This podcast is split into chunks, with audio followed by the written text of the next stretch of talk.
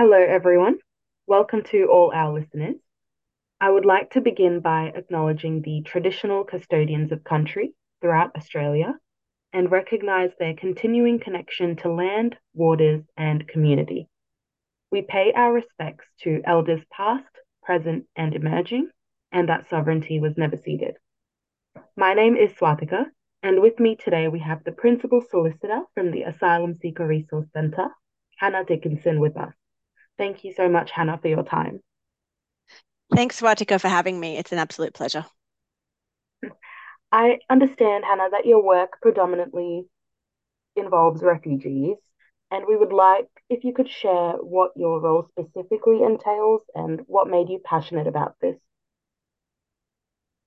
Absolutely. So, my role is um, to lead the human rights law program in the Asylum Seeker Resource Centre. We are a dedicated CLC assisting refugees and people seeking asylum with legal issues.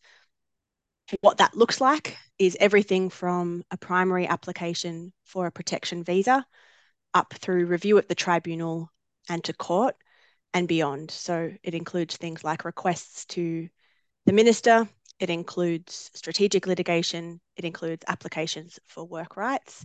We specialise in the more complex areas of the law um, and deliver services through an advice clinic and full representation model. I came to this area um, from a background in private practice and as a litigator at the at Victoria Legal Aid. And the reason I joined ASRC was because I perceived an immense access to justice gap. This is not a system you can face without a lawyer, but so many people who need that support are going without, particularly those facing intersectional barriers to access to justice, including gender, sexuality, and health. And my passion for the area really developed from the privilege of helping people to tell their stories and to have an impact, not only um, to make sure people are afforded due process, afforded the right outcome, and obtained security and freedom in Australia, but also the broader impact of the policy work and litigation. It's it's um, very gratifying to be able to work in this space and very challenging and stimulating. Thank you for sharing, Hannah. Yeah, that genuinely does sound like a very incredibly rewarding and fulfilling role. I understand that would come with quite a lot of, I suppose, stress and just a lot of workload in terms of how you've handled that or how you've managed to balance that with the other areas of your life, what advice would mm. you give? It's certainly not easy. And I think working in any area where you're exposed to systemic injustice and uh, people's trauma, you need to acknowledge that there are going to be difficulties that come with that. And it might not be for everybody. Typically, what I love most and what keeps me going is support from colleagues, realizing the impact that you can have and taking uh, comfort in in that, and that you are doing what you can um, for people who need that support, but also making sure you have things in place to balance. So, for example, at ASRC, we have um, supervision. So we have dedicated time for well-being and we try to create a really supportive environment for our team. But it, it's challenging, even with every protection in place. It's still uh, sad, but conversely inspiring because you hear the most extraordinary stories of um, people's resilience and people's strength. Absolutely. That yeah, that is very important. And thank you for that insight. Based on what I am aware of, I believe that immigration detention is quite an important topic. So, if you could share the main reasons that individuals are placed in detention in the first place? Absolutely. In immigration detention, I think it's fair to say, is in crisis. And over the past decades, we've seen a constant worsening of conditions to the point that it's not tenable any longer. Australia's immigration detention framework is based on a few key principles. One of them is mandatory detention. Mandatory detention means if you don't have a visa, you must be detained. It's not a common system. Usually there are you know, risk-based assessments on the appropriateness of detention. We don't do that. We detain everybody. Mm. We also have structures that permit indefinite detention, including of refugees and stateless people. And mm. so what we see in Australia is um, extraordinary numbers being exposed to immigration detention, extraordinary numbers of people left without status. And of course, the impact of that on people is the fear of deportation, um, the denial of access to basic human rights and conditions, um, and family separation. It's it's an extraordinary thing to witness, mm. and something that we really we consider a priority in terms of reform. Yes. Okay. Well, that's quite disheartening to hear. But what are the conditions like in immigration detention facilities? I think it's very e- easy when we speak as lawyers to sanitize uh, detention conditions, and this goes for not only immigration detention, but other forms of custody. Fundamentally, what you have is confinement, the loss of freedom, and isolation. And in immigration detention, people affected have very little remedy or right to review of their detention or its conditions. Mm, okay. In my work at ASRC, um, we see every day up close the, the horrors um, of Australian immigration detention. We see people um, who've lost hope, whose health deteriorates so much they lose capacity and cannot function. Um, people who have disabilities who can't understand what's happening to them, people who've lost contact with families, even their own children. Um, it, it's very, very grim, and so grim, in fact, that 13 people have died in Australian immigration detention since 2018. Um, we see the use of force in huge numbers. So, in one year alone, there were 7,400 instances of use of force across the network, and it's a an area that still uses regressive tools like spit hoods and body restraints. There's also inadequate healthcare, despite the very, um, I suppose, well documented nature of the impact of long term immigration detention on people's mental health. And the rates of self harm are stratospheric. It's sort of a, a, quarter of people in detention, roughly, report self harm from year to year. Mm, that's horrible. Are there, I suppose, any legal rights or protections offered to individuals in detention? There are very few. Mm. That's something we advocate for. There are oversight bodies, but none can make enforceable recommendations. There are also the typical common law standards that people can access, but again, it's extremely hard to do so. And fundamentally, it is the detention that's the problem. Yeah. There are in particular, you know, this is not an area where it's easy to access advice and support to understand what rights and protections you mm. might um, be able to avail yourself of. But typically, uh, legal representation has a huge impact and should be available to everybody. Absolutely. Um, do you know of, or do you have a take on any effective alternatives to immigration detention, either in other countries or yet to be implemented? Yes, and that's what makes the situation in detention so frustrating. There are very clear alternatives. Mm. The obvious one is the grant of a visa to a person in detention. There are extremely broad powers permitting that without application, by ministerial intervention, or on application. Those visa visas might include bridging visas, so for people who um, should be in the community for a short period of time or who are awaiting an outcome, they that might be the appropriate visa.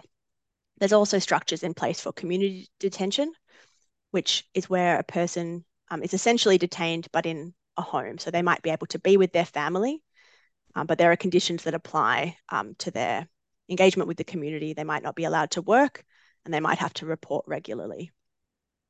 I see. Okay. Um, you mentioned the bridging visa, but I've heard recently that there was uh, some change introduced in terms of temporary protection visas being converted to a resolution of status. Would you have any idea about what that change actually means? Yeah, uh, it's a it's a welcome change. Mm-hmm. The the concept of temporary protection in and of itself is fundamentally flawed. And through the fast track system, um, we've exposed thousands of people to waits up to 10 years for security. Mm. So the conversion of those people who were given temporary protection visas or who were eligible um, to permanence is very welcome, but there are still thousands of people who weren't affected by that um, policy, and there are thousands more who weren't even eligible for the temporary protection visas and who might have been on another pathway that also um, don't get any relief from that announcement. I see. Okay.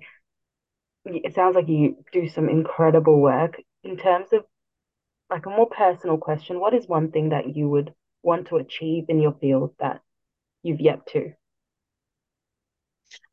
Look, I, I think um, many of us in you know human rights and administrative law imagine that solutions are going to be simple and straightforward.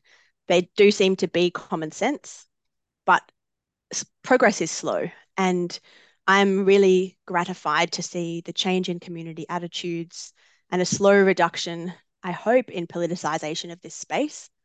Um, it, these are people's lives, and we need to make policy in a way that is fair, humane, um, and sensible, and capable of being ac accessed by the people who are affected. Mandatory and indefinite detention is something that needs to end from my perspective. Mm. It's completely inappropriate to expose people to these conditions. It's not only inappropriate and deeply harmful, it's unnecessary. And we also need to be very careful about lawmaking. For example, at the present time, um, we're exposing refugees to what's called constructive refoulement, which is where people who might be in detention for very long periods essentially give up and, under duress, agree to return to the country they were persecuted. And this is a relatively recent law that really set that in stone. It's just not okay. Uh, we need to have much better understanding and clarity in policy making. Um, and we need to end um, this trajectory towards harm and dismissal and exclusion of people seeking asylum, refugees, and migrants. I, I believe it's within reach um, we would all like our work to become redundant. Mm. Um, but certainly it's it, it, takes a lot of effort and a lot of commitment. Mm, absolutely. Thank you so much. Yeah, I find it very interesting that you said you would like your work to become redundant, but I suppose that's when you know that there has been progress. And I guess the final question, Hannah, I think you've briefly answered this, but what is the most important thing that could positively impact the broader immigration process in Australia? The biggest challenges facing, well, the biggest challenges that are impacting immigration in Australia are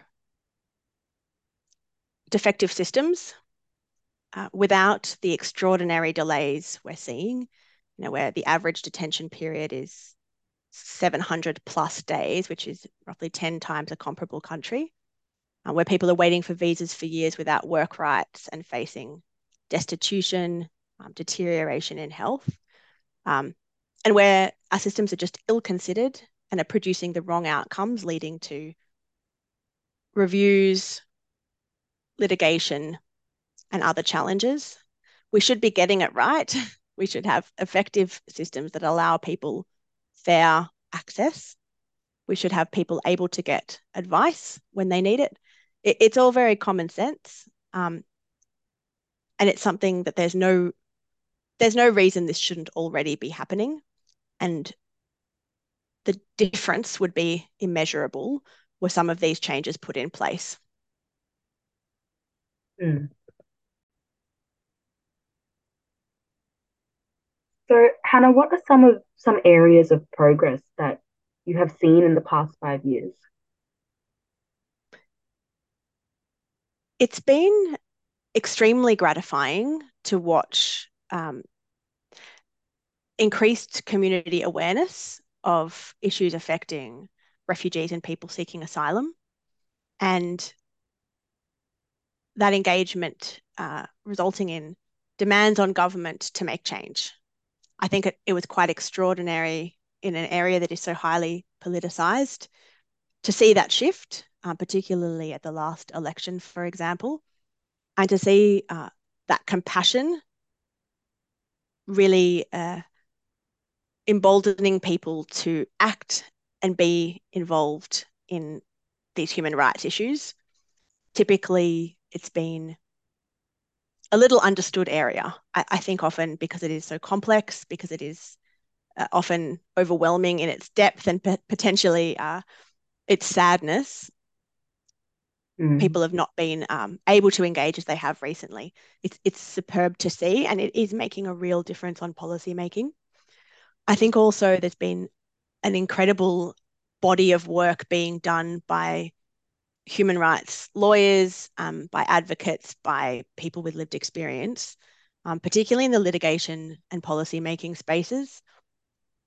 These movements are becoming more effective and able to communicate what issues are and why that needs to be changed. So the litigation protecting the rights of people impacted by the system has been very inspiring. Um, and I certainly think it's very stimulating and um, engaging for people working in this area to see to see that work being done and to be able to contribute. Mm, it's great to hear that there has been improvement. And I suppose the opposite end of that question, what are some key pieces of reform that you hope to see in the next five years? Well, I think um, that depends a lot on that question of community engagement as well. What we want to see as a starting point is less um, partisanship about refugee issues. It's not a political issue. Um, it's it's a basic issue of access to basic human rights. Um, the starting points for real change are reforming mandatory and indefinite detention. These should not be the pillars of our refugee status determination regime. We need sensible, humane, careful policy making in the detention space, and we need considerable change. The options are there. The um, consensus from experts is very clear. The alternatives are, are set out. We need change um, immediately on detention because we cannot continue to be visiting this type of harm on people. Mm.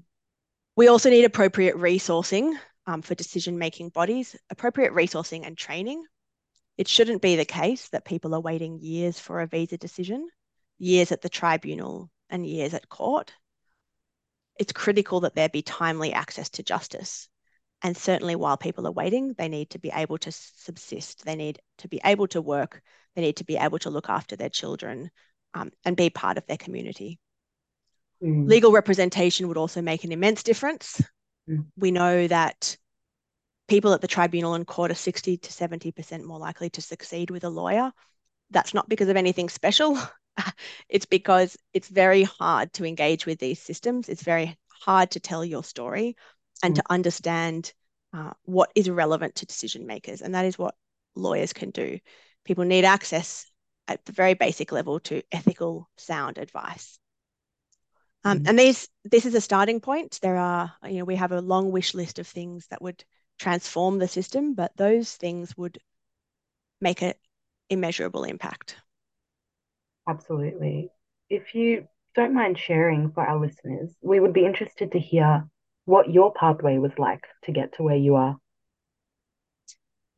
Absolutely. So, I, um, as a law student, I didn't, I don't think I had access to much information about the refugee and administrative law space. Mm. I wasn't as engaged with it as I think I would be now.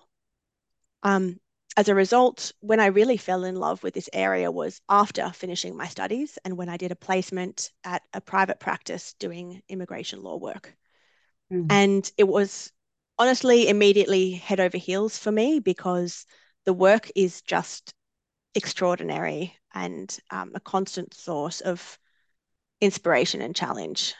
And for people who love both black letter law advocacy. You know, you're often on your feet in the tribunal, in court, um, in high pressure situations, but who also love creativity in terms of the need to tell people's stories and to write persuasive submissions. It really is the perfect the perfect path. And after that, I slowly moved closer and closer towards community practice because I believe that's where the gap is and where I can have the most impact. As a student, if I were having my time again, I think I would really be interested in these practical applications. So, what does practice look like in these different areas? What is most important for me to understand? And in this case, litigation, um, reading reading um, the decisions of courts is is really inspiring, as is volunteering in um, an organisation that you're interested in, or speaking to lawyers whose pathways you're interested in. I see. I actually do volunteer as a paralegal at the Asylum Seeker Resource Centre, which I find incredibly fulfilling. Do you know if there are other pathways for students to get involved in both your organisation or other relevant organisations?